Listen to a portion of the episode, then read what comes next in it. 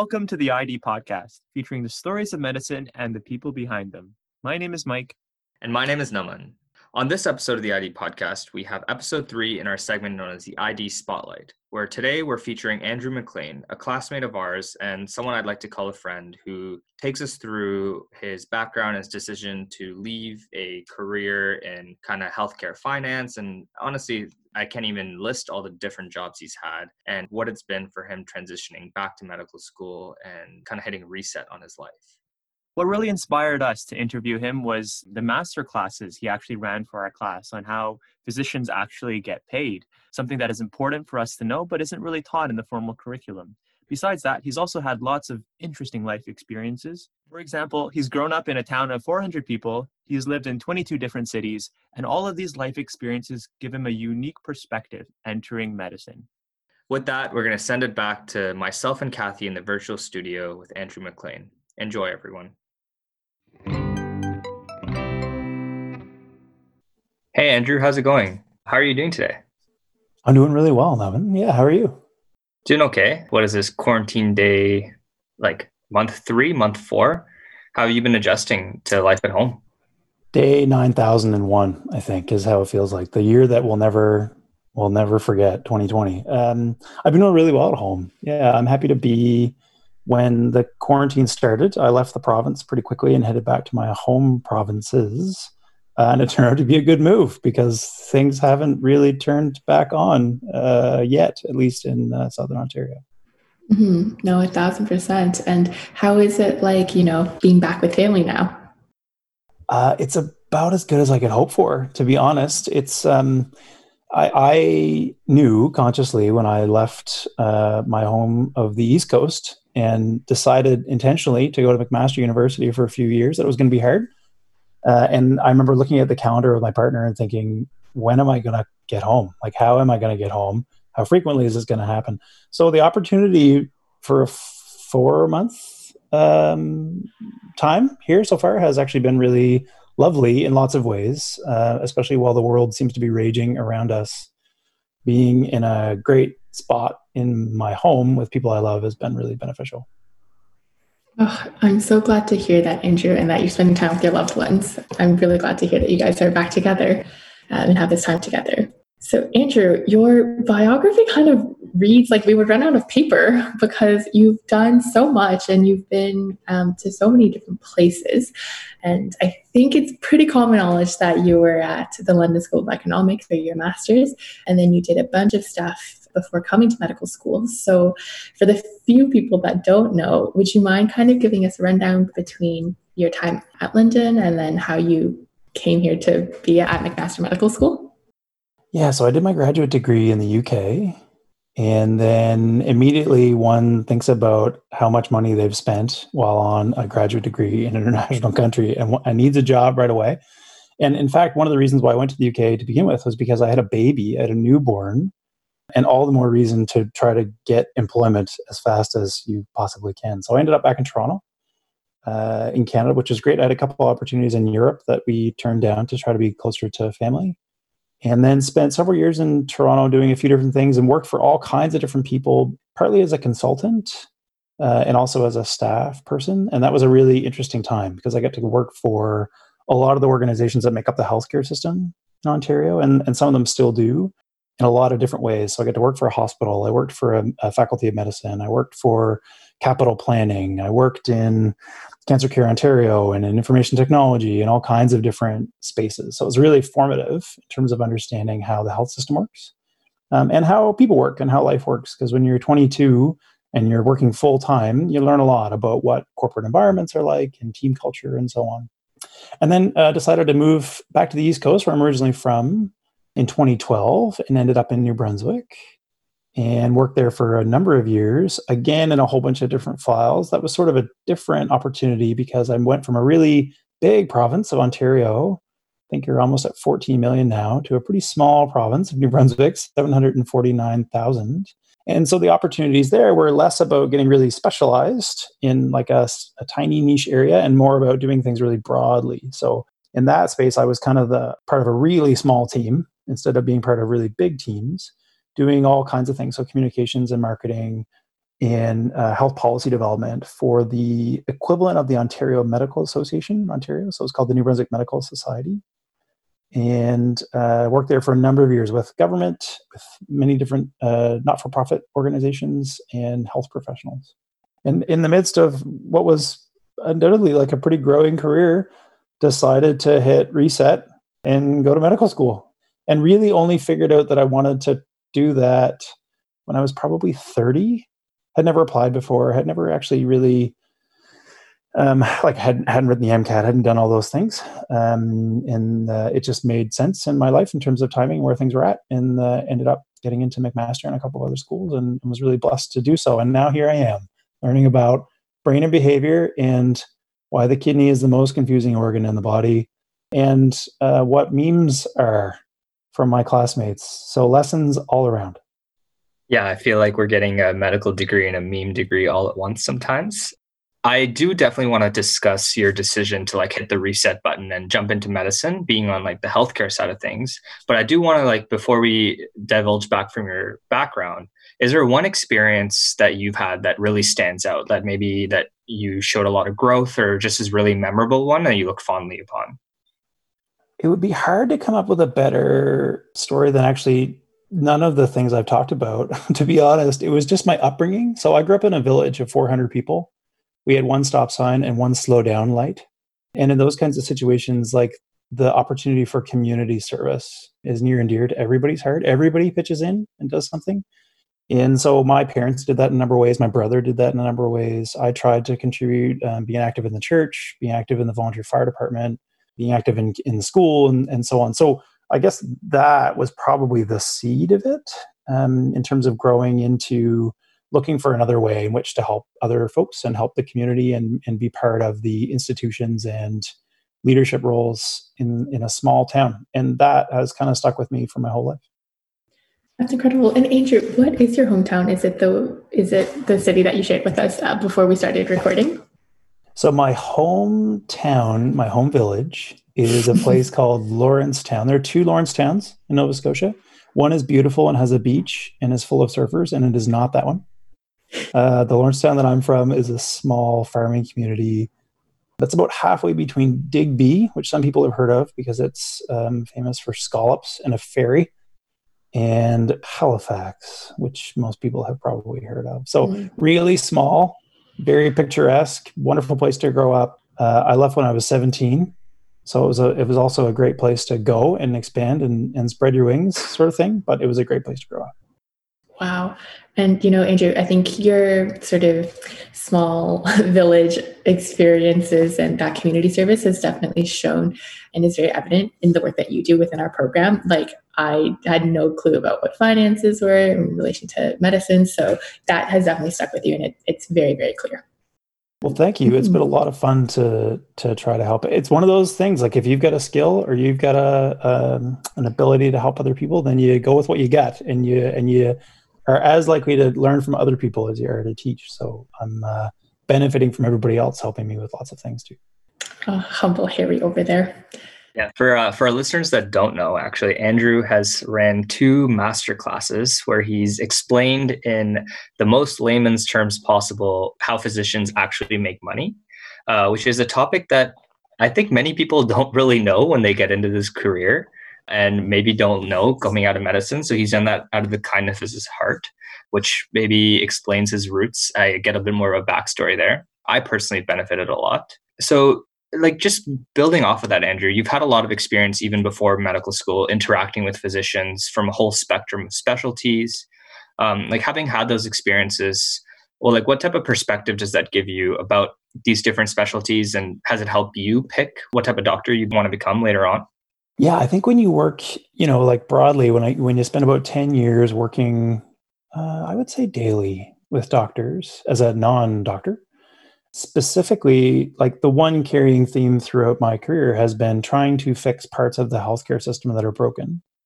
And looking around there's no shortage of parts of the healthcare system that are broken. And physicians have lots of opinions.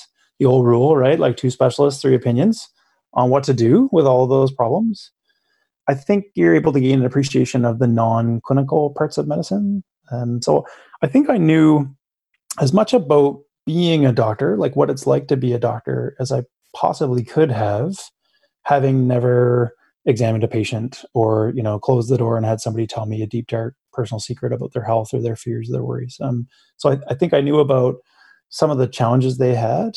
And when i looked around the the challenge that seemed the most evident to me and the one in which i felt like i could make the most impact was the way in which family doctors are organized um, and how they work and, and don't work um, and the methods through which they work so for example using the phone, using the computer instead of doing things in person and so on. So I had probably decided before I got in that family medicine was going to be the specialty that I was most interested in for partly that reason, also because I really enjoy the opportunity to get to know people over time. And so that I've been happy that I haven't found anything during my medical training so far that has turned me off of family medicine. That's really great to hear. And I think that kind of goes back to what you were saying earlier in terms of wanting to serve your community um, in the in the most meaningful way possible. And I really commend you because I think we need more physicians like you who really understand what the needs are firsthand and who are most well positioned to, to serve in that capacity. And so Andrew, I think that like a lot of us are curious. Why why did you feel it was the right moment to press reset when you did feel that way and pursue medicine? Was it one moment? Was it a culmination of a lot of different things? Like walk us through your decision to pursue medicine. Yeah i i'm now mcmaster's methuselah. Uh, i'm the oldest student i think that we have which i don't know if that's a good thing or a bad thing but it just is. I think um, so uh, there's a lot to think about and i think those are the things that keep a lot of people from hitting the reset button and so, for example, when I, I mean, for me, it was always a bit tricky because when you have a child when you're 21, you are maybe dealing with more meaningful life choices than a lot of 21 year olds are about what their future will hold because you've got other things to think about. Um, for me, at that time in my life, I guess I was like 29, 30 or so when I started thinking seriously about it.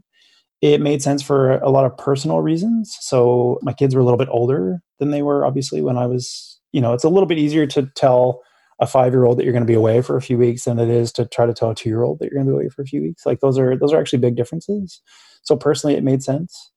Um, career wise, it, it actually didn't make a lot of sense. Like I was doing pretty well, to be honest, and was on a good path.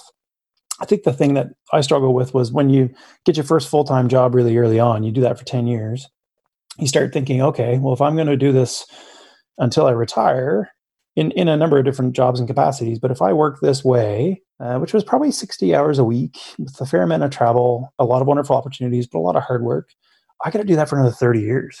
So I got to be really happy doing what I'm doing. Am I going to do this for three times as long as I've already done it?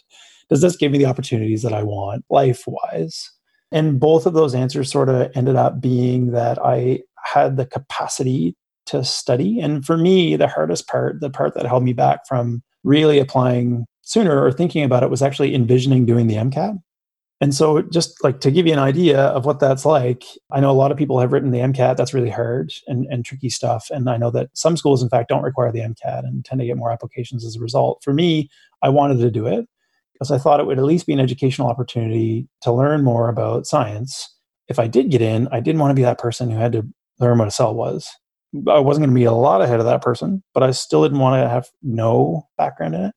So for me at the time, I was running a startup program. I was uh, working 60 hours a week. I was driving all over the province, um, raising uh, two of my own girls uh, who live with their mother primarily, and a stepson, and uh, taking textbooks with me to hotel rooms. I would finish up at 10 p.m. at night. I would go study for three or four hours. I'd go to bed. I'd wake up at six and do it all over again for a year because I didn't have a science undergrad. I didn't. I my last class was biology 11, so that was the part that was really tricky for me, and so that's the part that held me back.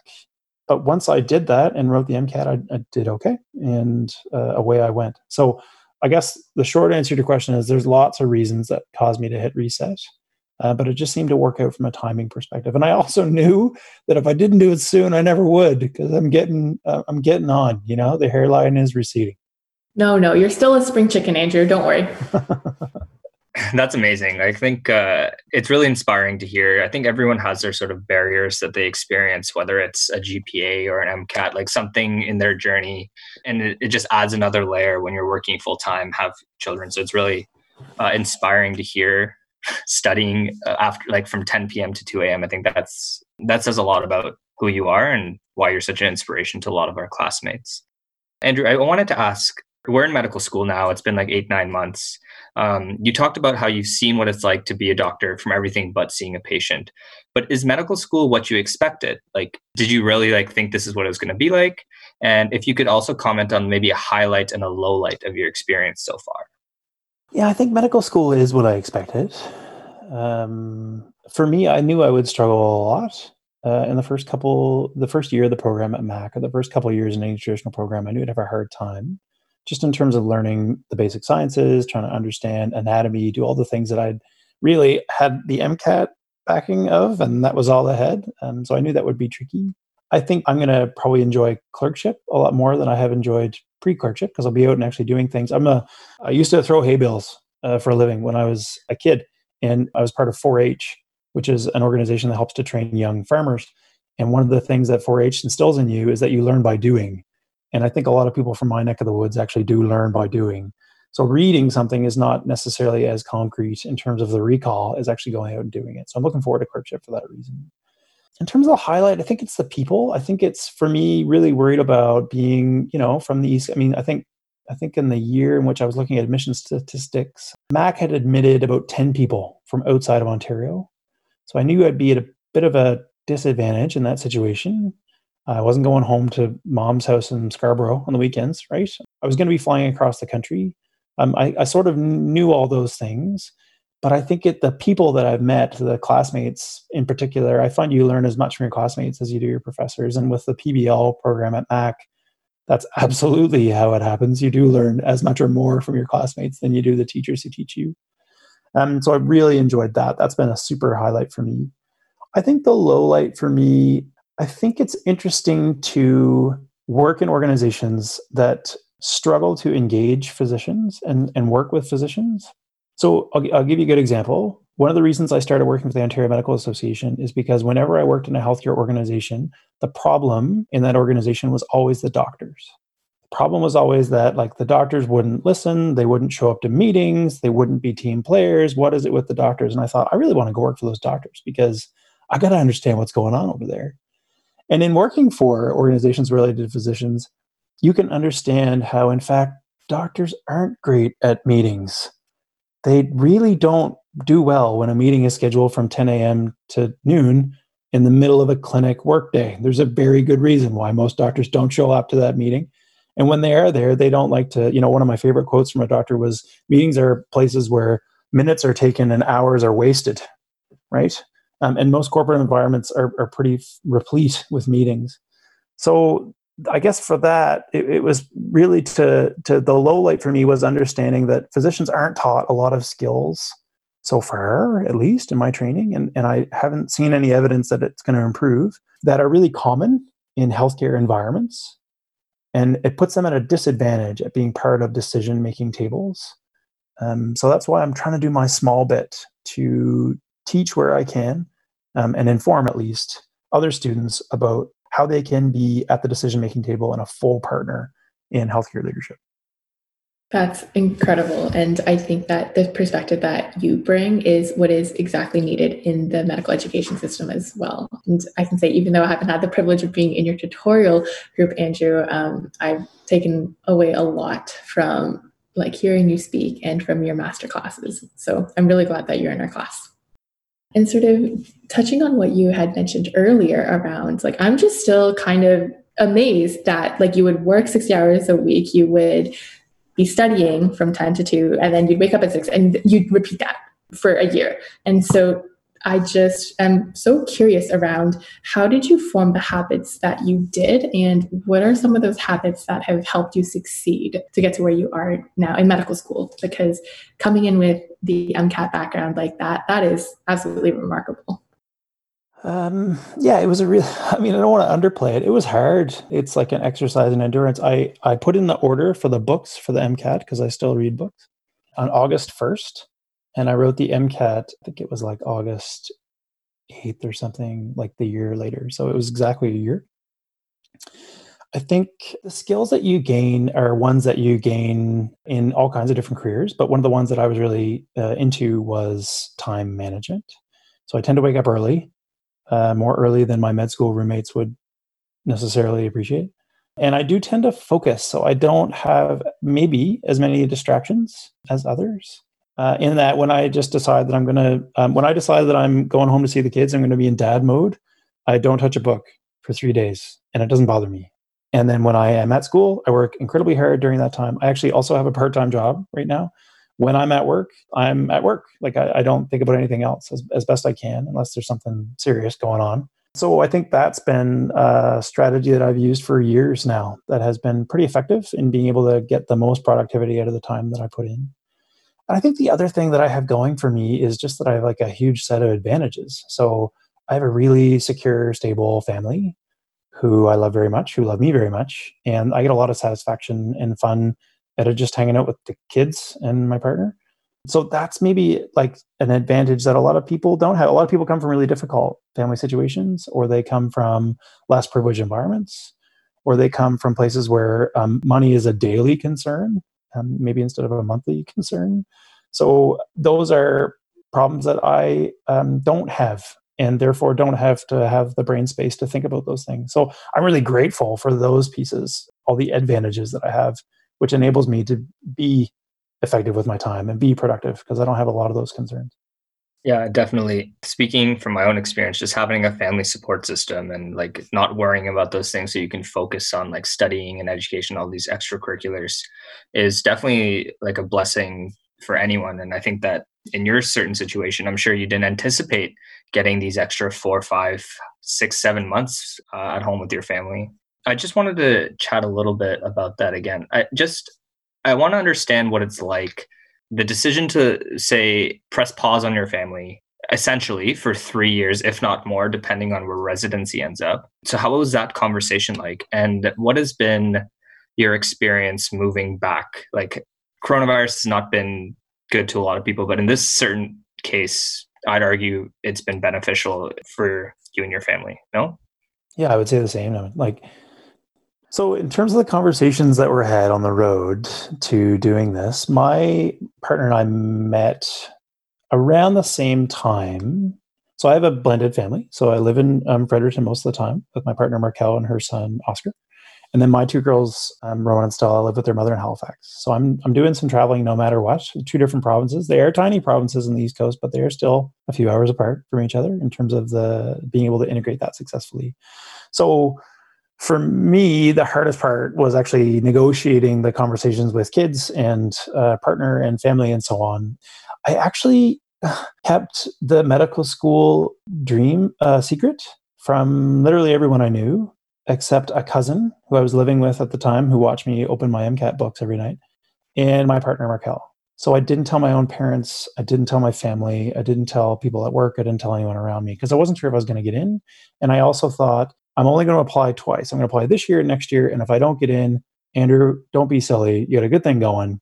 You know, keep your head down and go to work. And, and it's kind of done well for you so far. So I actually made a conscious decision just to be quiet about it.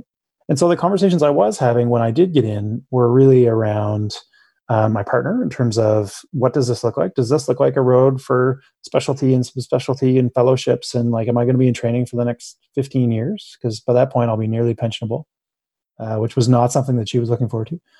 And then for the kids, it was actually really easy for them. It, it's been tough on them to have dad away, but to have that conversation was actually a lot easier than I thought it would be.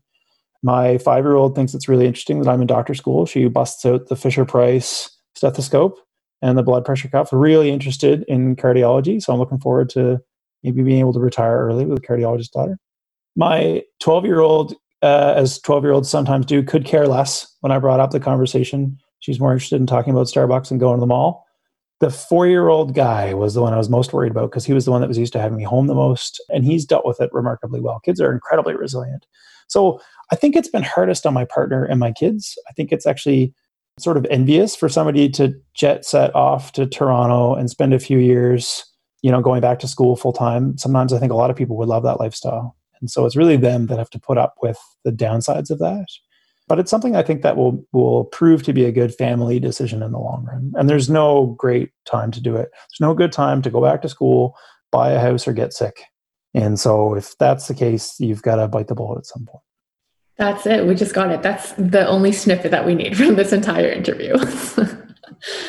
I was thinking the same thing. Right? Oh my gosh. This That's the dad fantastic. advice. Look, I got no shortage of dad advice.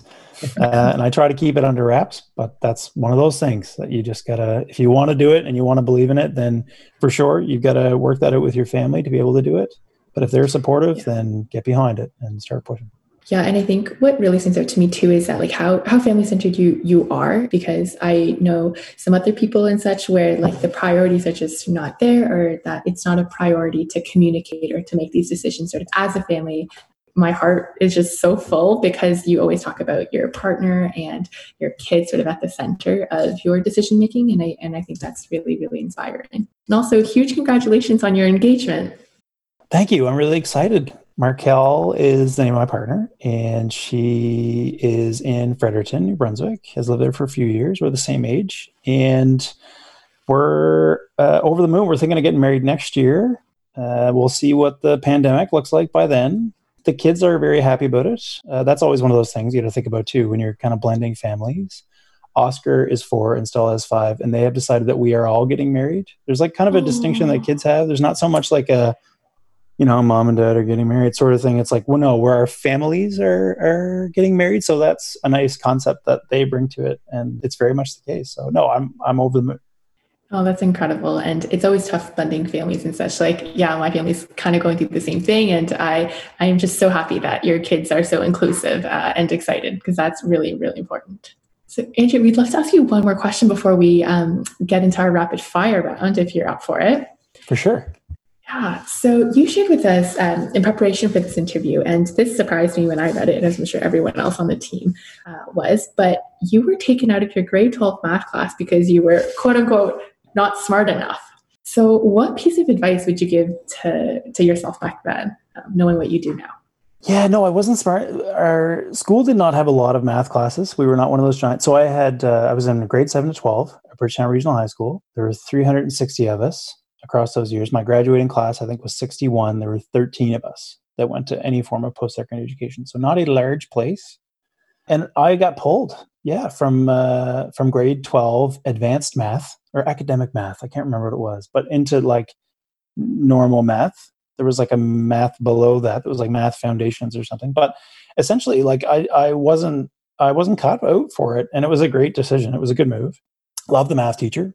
Uh, love my parents. Love everybody involved did not love math. Uh, went on to do a master's degree in economics, funny enough, which is okay because you're just adding and subtracting letters. It's better.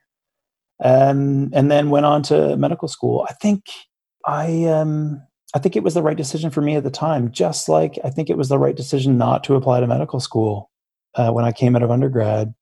Just like I've had all kinds of successes and failures in my life that probably came along at the right time. So I'm a really I'm a very faithful person um, I grew up in the church and and continue to be involved in faith, and I think it's just one of those things that uh, was the right thing for me at the time. So I think if I had advice to my grade 12 friend uh, Andrew MacLean, it would be to probably spend less time looking for a girlfriend, to try to be better at sports in any way possible because I was a little fat kid. I wasn't very great at any form of athletic achievement. Try to be less awkward, but don't worry about the math. Like the academic stuff will come. Yeah so some good advice just don't sweat the small stuff and things will happen. That's a that's a nice parting message i think. Andrew we're to move on to can we do like a rapid fire? So we're just to like run through a bunch of questions and then just one sentence answers okay okay it's hard to get an east coast person to go with one sentence answers but okay we're cracking down on that okay okay so another fun fact that we read you've moved 22 times since you were 18 what one city captured your heart London in the United Kingdom. Just awesome. Andrew, are you a dog or a cat person? Dog, 100%. Uh, Ouch. I'm negative cat. Yeah. Oh gosh, guys, if I had known this, I don't think I could have done this episode. I'm, I'm glad we saved this for the end. Andrew, what's your Hogwarts house? I don't know if I have a Hogwarts house. There's like a good one and a bad one and two in the middle ones, right? Yeah, I would that be summarizes in- That's so funny. All right. I'm not a good one. I don't think I'm the bad one. I'm one of the ones in the middle, whatever those are. All right, Hufflepuff. We'll give him a Hufflepuff. I'll take a Yeah, I see some buff. Hufflepuff. I I see some Ravenclaw in there too, and also some Gryffindor. Yeah, well, we'll do a poll and see what others think you are. Send you the link. Uh, Andrew, what are you grateful for? Oh, so much. This is a hard one sentence answer. Um grateful for family. It's kind of a it's it's just a recurring theme with me, but it's honestly the genuine feeling like the the kids that I have and the partner I have are exceptional and we're all healthy and uh, it's pretty hard to come across anything better than that. Awesome. Uh, Andrew, what's your ideal day off? I'd probably be working on something to be honest. I would be in the garage. Like I, I do a fair amount of uh, like home, like do it yourself kind of home repair stuff. So I would be probably sweating and cursing and sawing. That would be a great day off. It's amazing. I need to get tips from you on how to spackle a wall. I'll follow up afterwards. Can do. Yeah. Andrew, what is the most recent TV show that you've binge watched? My um, partner's really into Arrested Development, and I tried several times to get into it and just could not. And so I decided with the advent of the pandemic and now that the world was ending, I better get to it. So I got through all three seasons, uh, and I can see it now. I can get there. It's really well written. I really enjoyed it. Nice. I love how people you got to stick through it. When people give up on shows season one, you got to stick through. Andrew, what is the best advice you've ever given? Oh man. Um the best advice I've ever given. I tend to bust out quotes a lot. So they're not advice that I have inherently and then have given other people, but one of my favorite quotes is the larger the island of knowledge, the greater the shoreline of wonder. And I think as you go through education and you get more and more involved in things, the more you realize you don't know. And I think it's a good attitude to be humble about what you don't know in life. I think it's rare that you get in trouble for admitting what you don't know. So I, I have busted that one out lots to others. I don't know how useful it has been for them, but uh, it's it's advice that I carry with me anyway. I love it. I got goosebumps. I, I think I'm going to pull that one out from now on. All right, Andrew, final rapid fire question. What are one or a few books that everyone should read? Uh, I just got finished *Sapiens*, which is really interesting. It's like the new Jared Diamond, um, and I think that's one that it's also top of mind because I just read it. But it's one that I found pretty cool when you think about the history of humans, and it addresses some of the key questions of today, uh, mainly around like climate change and um, wealth inequity and those sorts of things, which I think are important themes for anybody that's that's growing up right now. Um, *Complications* by Atul Gawande was really good for a future med school read. Uh, really enjoyed that one. I've read so many books over the last few years from a lot of the CBC Munk debates, uh, which I've really enjoyed. They're often sort of like pretty short snappers, like 150 pages long, but cover so many different topics. And I would say the book that was probably the most formative for me growing up was the biography of Martin Luther King Jr. Uh, I learned a lot about history and the United States and racism and how to get things changed and stay true to yourself at the same time. I think uh, we'll ask Andrew for an anthology and the description for this episode because I feel like that would some great summer reading. Um, well, Andrew, we just wanted to say thank you for coming. This was a really amazing conversation. I think we learned a lot. And I just wanted to give you the chance if there's anything else you'd like to share, some concluding thoughts uh, that you wanted to put out there. I think my my thing would be if I can help any medical student with future direction planning. It seems to be something that's really occupying for us and occupying for many people, even who aren't medical students. Like, where should I go? What's my direction look like? A lot of the times I find like information that is honest and direct can be really helpful in helping people walk through those different conversations and think about possible paths for them. And so, if any of what I have learned over the last 10 years can be beneficial to anybody who has questions about what life could be like as a different type of doctor or has a connection, like I really want to talk to somebody who practices X or Y, I would be thrilled if I could make that happen. Because it's a stressful time to think about what you want to do for the rest of your life. And Lord knows I've thought about it. And I would love to, to help anybody I can with those kinds of questions for sure. That's incredible. Um, if you're okay with it, Andrew, we'll link your contact information with your episode uh, so that anyone who wants to talk about your experiences can feel free to reach out. Of course, that would be great. I'd love it. Awesome. Well, Andrew, thank you so, so much for spending a Wednesday evening with us. We've so enjoyed having your presence and hearing your thoughts. And yeah, just thank you so much for your time. Thank you guys, and uh, good luck with the future episodes of the show.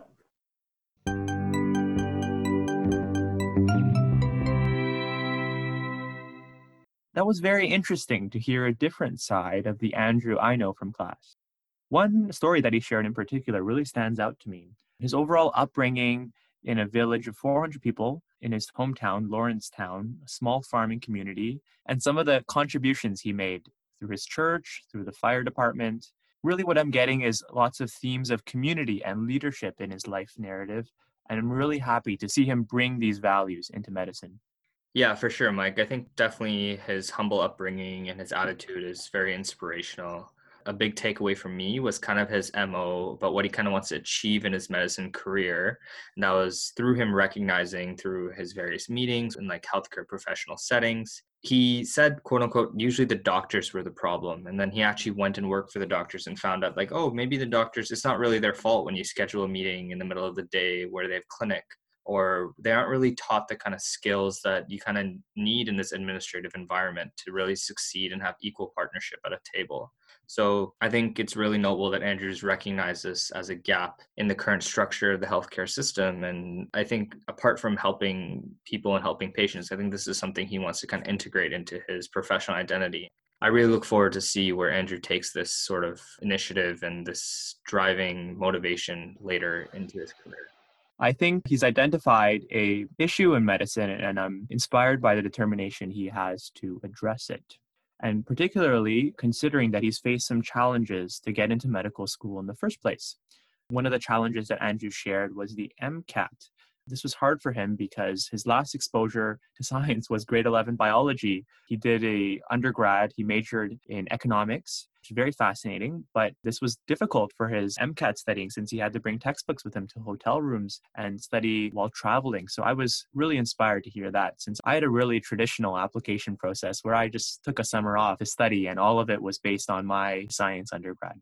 Yeah, I think it's a really important thing you highlight there, Mike. For a lot of people, there's different barriers or difficulties they have to overcome to achieve the kind of goal or dream of theirs that is medicine. And for Andrew, taking a full year to study for the MCAT and having the determination to do that was definitely a very inspirational part of his story brings me to the fact check, which he was pretty good, not introducing many different terms, but he did use the word uh, McMaster's Methuselah. Uh, and I think it was a nod to him being one of the oldest people in the class. I had to actually look this up. It's a reference to the oldest living human. So I thought that was really interesting. And he also brings up a little bit about this distinction between pre-clerkship versus clerkship whereas like pre-clerkship being the kind of more traditional classroom style of teaching in medicine and clerkship being the time in medicine where we kind of learn to apply what we've learned in the classroom and learn more practical on the job skills and how some people's strengths may be in the classroom and some people's would be uh, actually in person while we're in the hospitals and how he's kind of in the stage of his career right now where in the classroom he's having to work maybe that much harder than someone else. But when we go and we're applying ourselves in the hospital he has that kind of experience at work and interpersonal professional experience that'll help him kind of thrive in that healthcare setting.